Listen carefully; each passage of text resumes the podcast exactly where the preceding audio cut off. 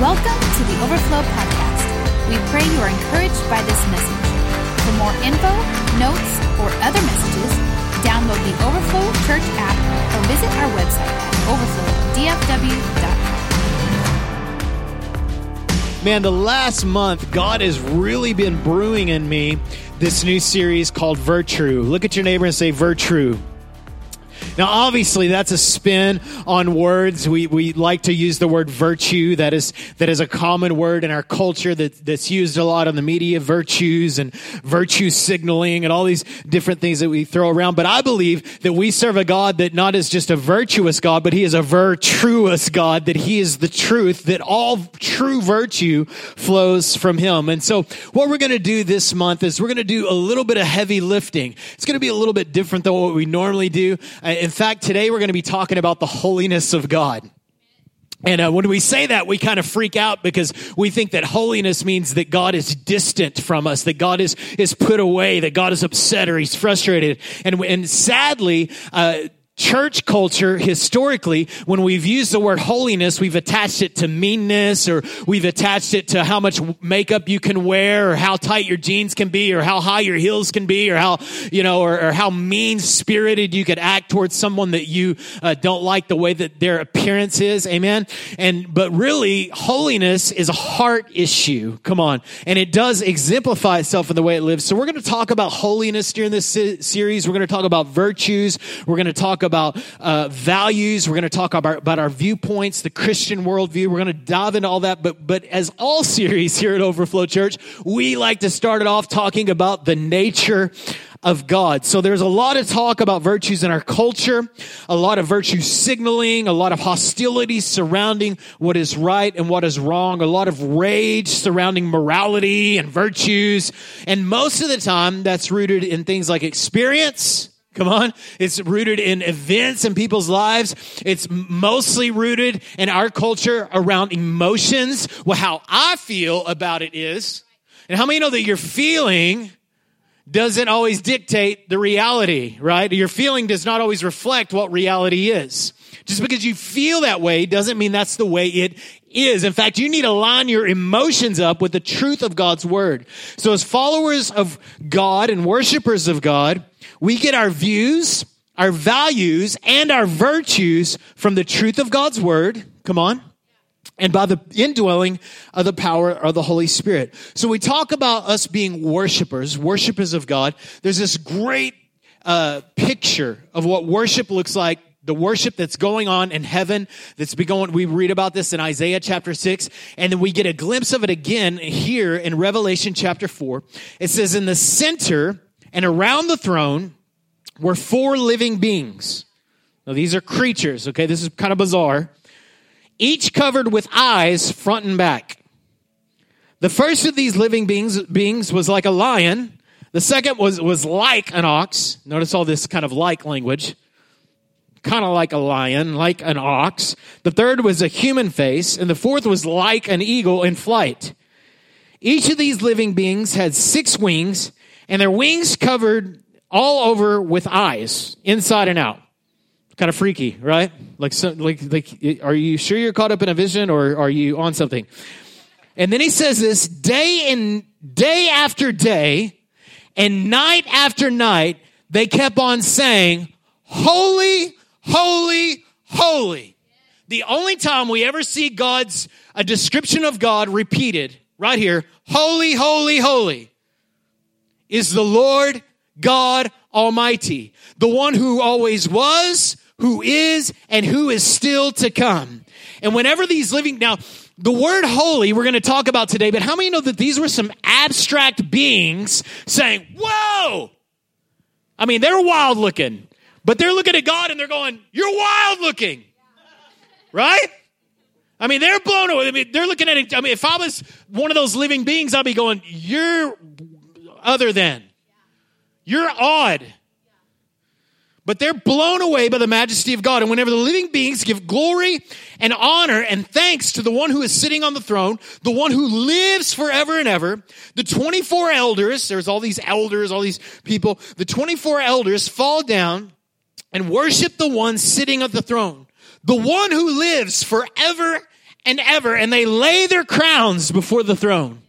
They lay all their achievements, all their, their, all their accomplishments, all the things that they've done in their lives. They lay it down at the throne and they say, you are worthy, O Lord our God, to receive glory and honor and power for you created all things and they exist because you created what you pleased. So we have this picture of worship and the central picture of worship is God's holiness. They're saying holy. We don't ever get that in scripture. We don't ever get uh, God is love, love, love. We don't get God as peace, peace, peace. We don't get God as grace, grace, grace. But with His holiness, we get it repeated. Holy, holy, holy. It's like they're looking at God and they're going, whoa! Whoa! Whoa! And they're totally blown away. So the central characteristic of God is His holiness. What makes God worthy of worship? What makes him worthy of honor and glory and the crowns and all that we can give him? What makes him worthy of all of it is his holiness. He is called holy or referred to as holy more than any other characteristic throughout the scriptures. It is central to God's core. And I'm afraid, beloved, that we have forgot, even sometimes in the church, how holy God is. We've flippantly used his name. So, what is holiness? What is holy? I'm glad you asked. The word holy is often described as the opposite of that which is common or profane.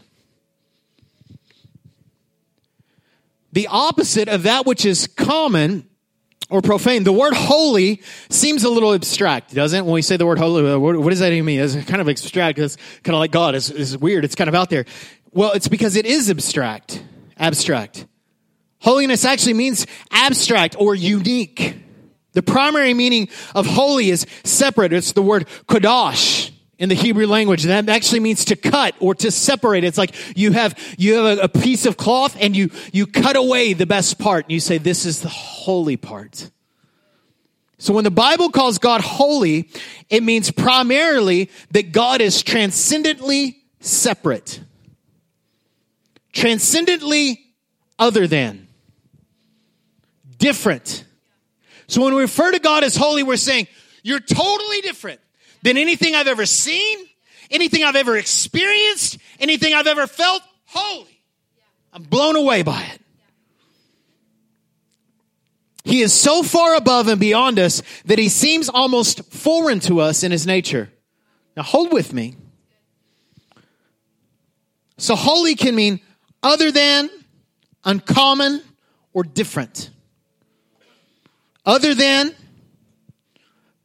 uncommon, or different. God is not common.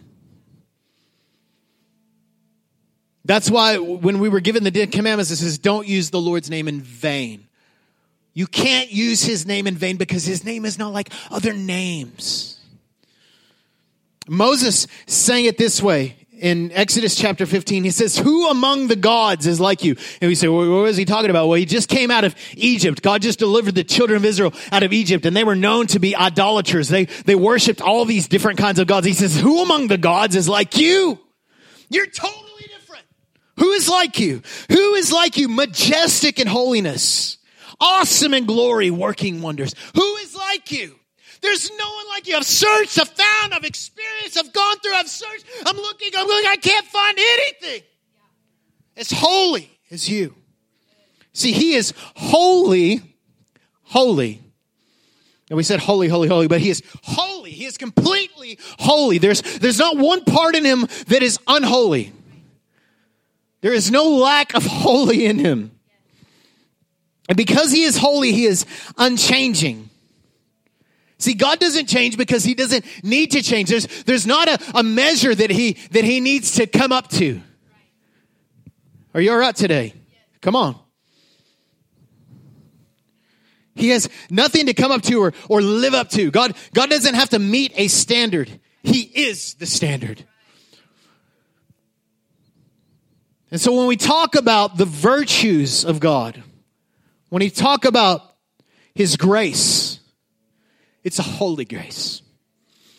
It's not like the grace that I'll give my kids whenever I show up and give them something that they don't deserve. we were on our trip this week. I had to run into Walmart and get some water. And when I was in there, uh, I bought some little, I think it was Walmart or went across the street, one of the RV parks. There were so many experiences. And I, and I bought the kids something at the store and I took them not because they were so well behaved or so deserving of me buying them this little treat, little 35 cent treat at the store, just because I'm a gracious dad. So I wanted to get them a little something just out of my goodness. But, but that fails so in comparison to the grace of God because God's grace is an uncommon grace.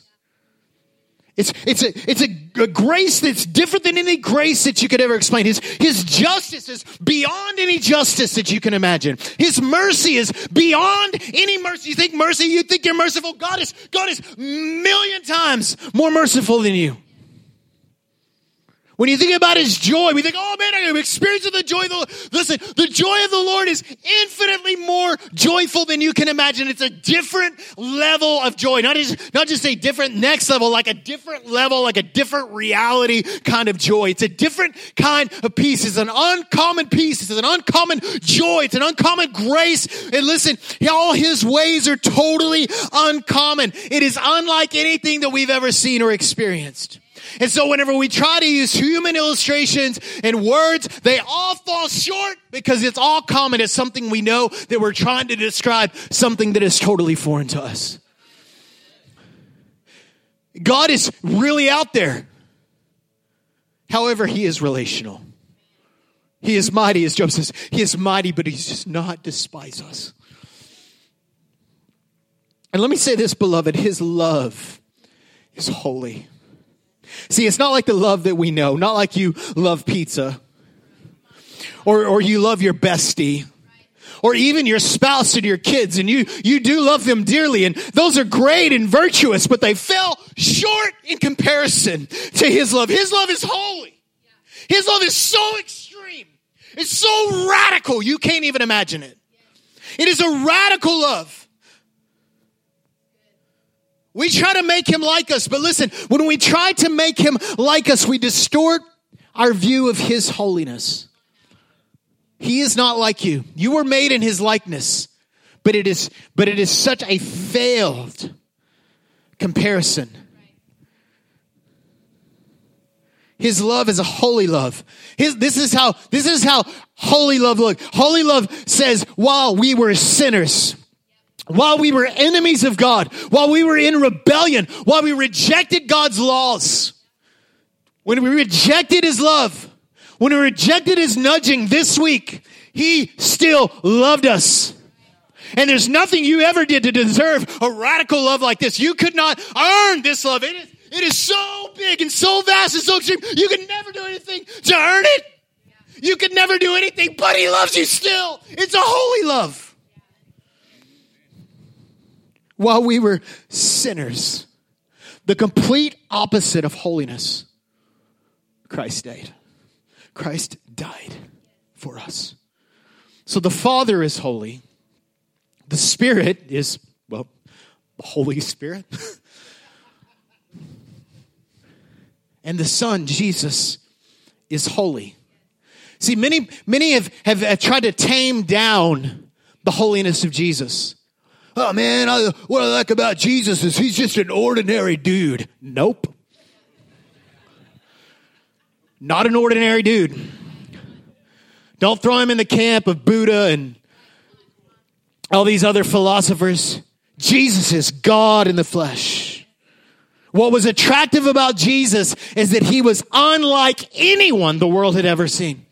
He was totally uncommon. This is what you, in fact, Peter says this uh, in John chapter 6 verse 69. All the disciples were leaving. Jesus was teaching and they were like, man, we don't like this. This is holy teaching. We don't really, we don't really get this. So they're all, they're all leaving. And he, and he looks at Peter and he's like, he's like, Peter, and he looks to the other disciples. He's like, were you, you guys going to leave too? And they're like, well, Lord, where else are we going to go? You alone have the words of life. And then Peter says this. He says, we believe and we know that you are the Holy One of God. We believe and we know we've experienced your holiness. We know that you are the Holy One of God. See, Jesus is not a puppet to simply promote niceness and tolerance. And this is what culture has done. This is what sometimes segments of the church have done is we've used Jesus as this, as this little puppet, as this little sounding board to promote niceness and tolerance. Is Jesus nice and tolerant? Yes, yes, yes, he is. But he is not a puppet to propagate our agenda. Someone to quote Jesus and they, they choose certain things that Jesus said in order to propagate an agenda, yet ignore most of what he said. Isn't it interesting that ungodly people that don't even know Jesus, that aren't in a relationship with Jesus, like to quote Jesus to promote their agenda? Does that bother anybody else? It bothers me because you are taking a holy man and you are making him common to suit your needs.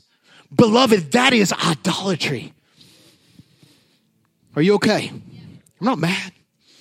I'm super excited. So what is Jesus? Because I mean, even the world, even people that don't, that aren't in relationship with Jesus, they like to use Jesus to promote their virtues. Isn't it correct? I mean, Jesus was a good moral man. Even, even if they say, well, Jesus, and let me just say this, if Jesus was a good moral man, then he was evil because he lied about being the son of God. And he lied about being the way, the truth, and the life. So he couldn't simply be a good moral man or he was immoral, according to what he said. But many, the world will say, oh yeah, Jesus, I'll quote Jesus. Hey, it fits, it fits my agenda, so I'll quote Jesus, I'll meme Jesus. So what does Jesus say about virtues? When we talk about virtues, essentially we're talking about morality. Aren't we? So it's interesting, the one that will be held eternally accountable for our morality. It's interesting, and it would be wise of us to figure out what he says about morality if he is the measuring stick. Amen? So, Mark chapter 12, you guys okay? And we're going to listen, we're digging deep into this this month. Some of you are like, oh man, I think I'm going to visit another church. listen, Mark chapter 12. Beloved, would we love everything that Jesus says? If we are his followers, then let's follow every, every, every breath that he breathes. Mark chapter 12, verse 28. One of the teachers of the religious law was standing there listening to the debate, and when he realized Jesus had answered well, so Jesus is debating. Oh, what? Jesus didn't hide from tension. He realized that Jesus answered well, so he asked him, Of all the commands, Jesus, of all the commands, I'm an expert in the law, I know all of these things, which is the most important? And Jesus replied, the most important command is this Listen, O Israel, the Lord our God is the one and only Lord. Only one. And you must love, must. Not try, not attempt. You must love the Lord your God with all of your heart, with all of your soul, with all of your mind and with all of your strength. We have this, this thing that we go through with our kids when we're delivering them to school. delivering, driving them to school. We make these little declarations. We pray over them and we end the prayer. We say, And today I declare I'm going to love the Lord with all my heart, with all my soul, with all my mind, and with all my strength, and love my neighbor as myself. This is what Jesus is sounding out. And he says the second is equally important love your neighbor as yourself. No other command, no other commandment is greater than these. The teachers of the religious law replied, Well said. Even the religious agreed with Jesus. Good job, Jesus. You have spoken the truth by saying that there is only one God and no other. And I know that it is important to love him with all my heart and all my understanding and all my strength and to love my neighbor as myself. This is more important than all the burnt offerings and sacrifice required by the law and realizing how much the man understood, Jesus says to him, You are not far from the kingdom of God. And after that, no one dared ask him another question. See, there is this claim in our culture that says you don't have to believe in God to be a good person. And most of us, when I even said that, you said, Yeah, that's true. You don't have to believe in God to be a good person. Well, I know this you can believe in God and be evil. James says that even the demons believe and tremble. They even recognize the holiness of God. So I know you can believe in God and be evil, but can you believe in God or not believe in God and be a good person? And so what we do in our culture, in our society, is that we we take this second command where Jesus says, Love your neighbor, and we use that as the measuring stick for morality, for virtues. Okay? And we've seen this meme before, and I love this meme. Okay? Are you ready? Do we have that little meme? Here it is. How many of you guys have seen this before? It's great. It's all over the internet. So popular. It's way more popular than the first commandment. Love thy neighbor. Your homeless neighbor, your Muslim neighbor, your black neighbor, your gay neighbor, your white neighbor, your Jewish neighbor, your Christian neighbor, your atheist neighbor, your racist neighbor, your addicted neighbor. Love your Democrat neighbor and your Republican neighbor. I mean, the list can go on. Just love your neighbor. Whoever is next to you, whoever is in front of you, love your neighbor. I love that message. But just because you love the people around you does not make you a good person. You can be considered good socially, but not good morally. So, can you be a good social citizen, a good neighbor, and not believe in God? Yes. You can be socially good, but you cannot be morally good before a God who is holy without keeping the first commandment that says to love the Lord, your God, with all of your heart, with all of your soul, with all of your mind, and with all your strength. And I'm sorry, Sam Harris, famous atheist who says there's, tell me what you can do that I can't do as an atheist that you can do as a Christian. Well, first of all, you can't love the Lord your God with all your heart, soul, mind, and strength. You can't do that if you don't believe in him, brother. And he is the standard of morality. So can you be virtuous and not believe in God? You can be socially good. And you should be socially good. But you cannot be morally good, beloved, without keeping the first commandment. And let me say this you can't keep the first commandment and not keep the second one. You can keep the second one. You can love your neighbor without loving God, but you can't love God without loving your neighbor. Let me say this you can't love God and hate your enemy. I would throw it, but you know. Jesus said in Matthew chapter 5 to love your enemies, to do good to those that persecute you, do good to those that disagree with you, who despise you, who reject you. According to Jesus, we are morally bankrupt if we ignore the first commandment.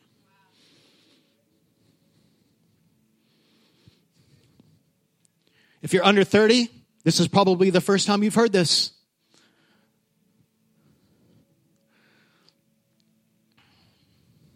You can, let me say this again. We need to love our neighbors. if we're not loving our neighbors, if we're not loving the people in front of us, if we're not loving our community, if we're not, if we're not being humanitarian, then we are not keeping the first commandment. But sadly, many are keeping the second commandment and claiming virtue, claiming morality, but ignoring the first. And they are unholy before, an, uh, before a holy God. What we're talking about today and what Jesus is talking about is what I like to call holistic holiness. That's a kind of a kind of a word that we use. Holistic. You guys know what a holistic means? Holistic means total completeness. So God is holistically holy. Everything about him is holy, and he's calling us through the great command to holistically walk in holiness. Holistic holiness. Heart level. Remember when Jesus says, they honor me with their lips, but their hearts are far from me? Right? That's not holistic holiness because they're doing a little lip service, they're doing actions, they're doing deeds, but their hearts are far from Him. Holistic holiness, heart, soul, intention, drive emotionally. Come on. Mind, the way that you think, the things that you think upon. Come on.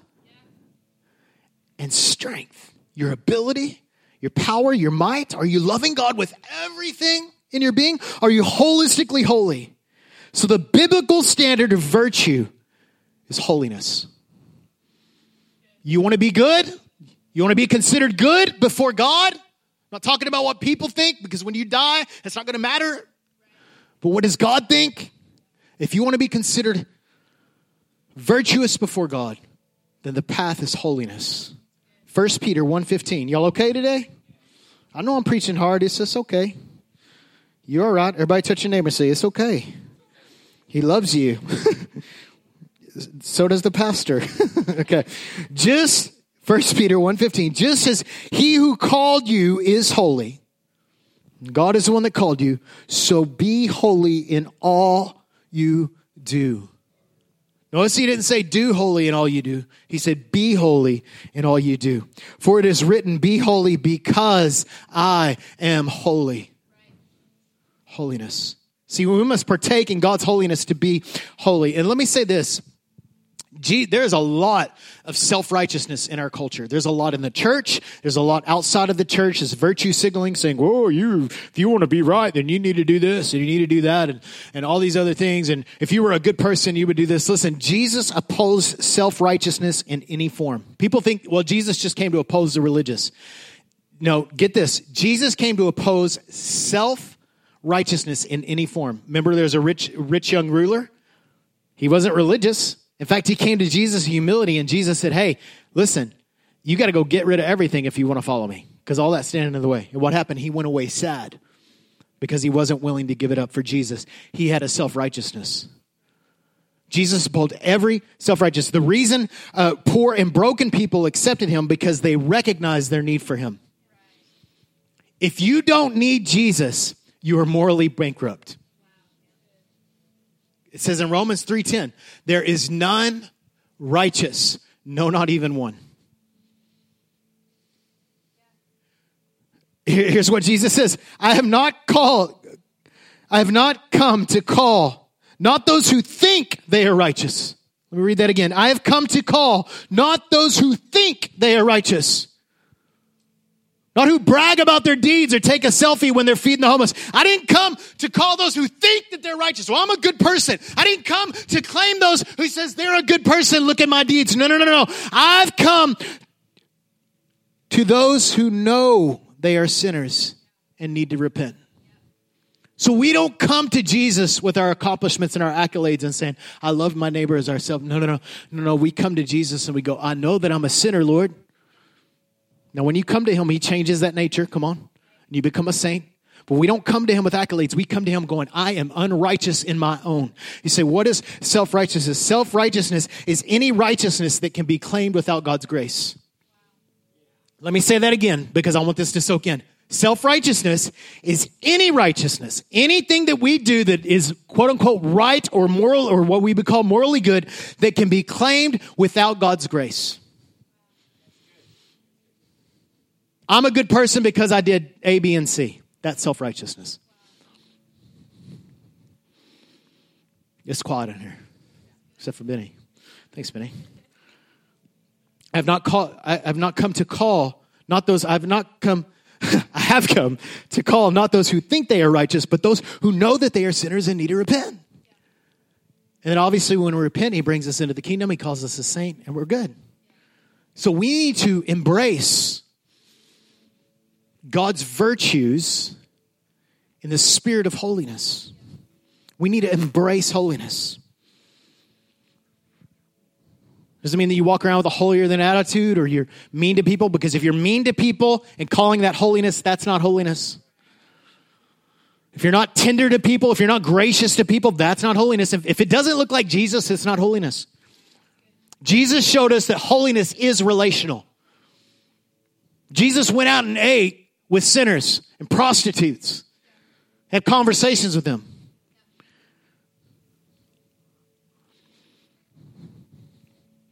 And he did have an agenda, by the way. You with me? Embracing holiness. How do we do that? Just two points today. Number one, yield to God's righteousness. See, righteousness and holiness are different. Some of you are confused on this. Righteousness means right standing. Right standing before God. It means you're right with God. You don't, you don't get right with God by doing right things. That's not how you get righteous. You can you can go out and do all you can go out and, and give all your money away to the poor you can go out and take care of all the orphans. You can go and build a, a, camp for the, the refugees, and you can go and build a camp for the homeless. You can do all the humanity. You can cure AIDS. You can do all that thing, all that stuff, and not be righteous. None of those things make you righteous. You cannot sin for the rest of your life, and you're still not righteous. In fact, Isaiah says your righteousness is like filthy rags. David understood it this way who may ascend to the hill of the Lord? Who may stand in his holy place? He who has clean hands and a pure heart. He who's righteous. Now, who's righteous? Who in the room is righteous? You can raise your hand if you've accepted God's righteousness. In fact, God has declared, 2 Corinthians 5.21, God who made him who had no sin to be sin for us so that in him, everybody say in him, in him, we might become the righteousness of God. So how do we become righteous? By doing things? No, by accepting what Jesus did. By embracing what Jesus did. Have you done that? If you stood before God today, this is an old little thing that people have used to share the gospel, but I think it's very accurate. If you stood before God today and he said, Why should I let you into heaven? What would your answer be? most of us would say something like, uh, Well, I'm a pretty good dad and made good grades in school, at least most of them, except for science. Right? Was a good person or provided. We talk about all of our social values, how we connect with humanity. But the answer on why you should be let into heaven is because of what Jesus did for you. Because you deserve to be in heaven, not because of what you did, but because of what Jesus did. And you are now clothed with the righteousness of God in Christ Jesus. You are as righteous as God is in Christ. It's good news. It's real good news. Because you can't earn it, you don't deserve it, but He gives it to you if you'll receive it. See, Jesus came and got his hands dirty to get our hearts clean. he came and got his hands dirty. Right? Under the old covenant, you touch unclean things, you become unclean. In the new covenant, a clean thing touches an unclean thing, and the unclean thing becomes clean. So Jesus, what he did is he got his hands dirty in, in order to get our hearts clean. That's the righteousness of God in Christ Jesus. Jesus came for you because he loved you out of his holy love. And he said, I love you. I'm so, you're so different than I originally planned for you to be. You've totally screwed up your life, but I love you. I love you. I love you. I love you. You'll never understand. You'll pray. You'll get a, you'll get a little more and then you're, you're blown away the next day. But I've come to give you this gift of righteousness so you can stand before my heavenly Father and you could be clean and pure in his sight. So, how do we embrace holiness? First of all, is we yield to his righteousness. You don't earn his righteousness, you give yourself to it. And number two, you commit to sanctification. Everybody say sanctification. Now, sanctification is different than righteousness. Holiness is different than righteousness. Sanctification is, is basically progressing progressively growing in a life that is set apart for God. Remember that word holiness means set apart. So sanctification is the process of us giving ourselves in separation unto God. And that doesn't happen overnight.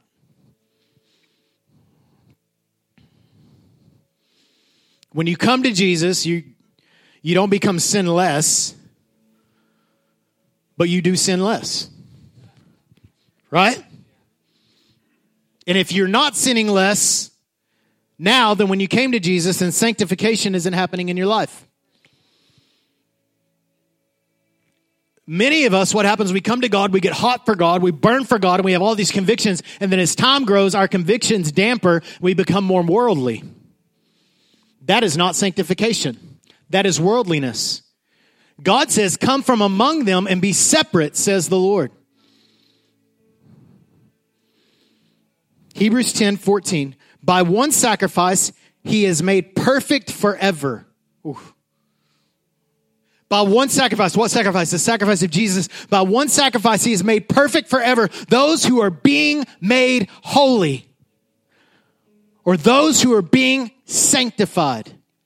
That means your life is progressively, progressively being given over to God. Your light shines brighter now than it did last year. You have more victory in your life than you did last week. Why? Because you're giving yourself, you're committed to God's process of sanctification. He is making you like Jesus. And you're not there yet, but you're growing and you're committed to the process. And it's hard and it's difficult and trials come and you dig through it and man, it's in there, but you're committed to it. Holiness is not an eviction, it's an invitation. So God doesn't look at you and say, Man, you really screwed up today. You're out. Holiness is not an eviction, it's an invitation. Come from among them and be separate. Be devoted to me. Holistic holiness. All your heart, all your soul, all your mind, all your strength. None of us can claim that we love God that much. Well, they love God with all their heart. No, they don't. But if, but if they're like 60%, that's really good. But next week it needs to be 65%. Are you with me? Holiness is not something, this is important.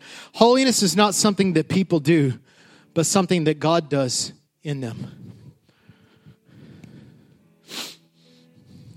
Holiness is the work of the Holy Spirit making you more like Jesus. And our tendency is this is when we do something that we want to do for pleasure, for sinful pleasures, we turn off Holy Spirit. We say, "Nope, I want to ignore you today because I want to look more like me than I want to look like Jesus." So how do we do that? How do we embrace holiness? We're, we're gonna we're gonna dig into this a little bit because it has a lot to do with our values. It has a lot to do with our views. First of all, stop making excuses for your sin. Well, I was raised and oh, it's an addiction or oh. Stop making excuses. Don't go, well, you know, uh, just stop. Clean your mouth up.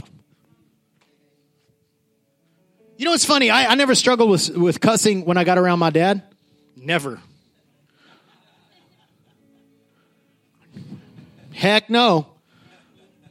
People are like, oh, quit cussing. Oh. But you didn't do that when you're in front of someone you respected. And I, I think cussing's like the biggest deal in the world. But, but come on. Seriously? Like, you're, you're entitled to something so little? Listen, stop making light of your sin. If you're living in sexual immorality, don't make light of it. Well, I really love the person. I don't want to love it. Stop making light of it. Repent. Come to God. Ask Him to cleanse you of that impurity. If you're looking at pornography on the internet, stop. Stop making light of it. It is sin. It's a stench in the nostrils of God. He still loves you. He still wants you. He wants that area of your life, but stop it. Stop being mean spirited and bitter. Stop. Because it's a stench in the nostrils of God. Devote yourself to pursuing holiness. Understand that God doesn't want to evict you from His presence. He wants to bring you in. He wants you to look like Jesus out of a love filled heart. He's not mad or frustrated or irritated at you. He just wants you to be who you were designed to be. So, this is the call today. Some of you need to give yourself over today to God's righteousness. You've been doing it on your own. You've been, you've been trying to be a good person. You've been trying to do all this stuff, but you've never really yielded yourself to the righteousness of God. You've been doing it on your own. You've been doing your works. You've been doing your thing. I get it. But you're doing it all to get God's favor. You're doing it all so at the end of your life you can go, God, we're good, right?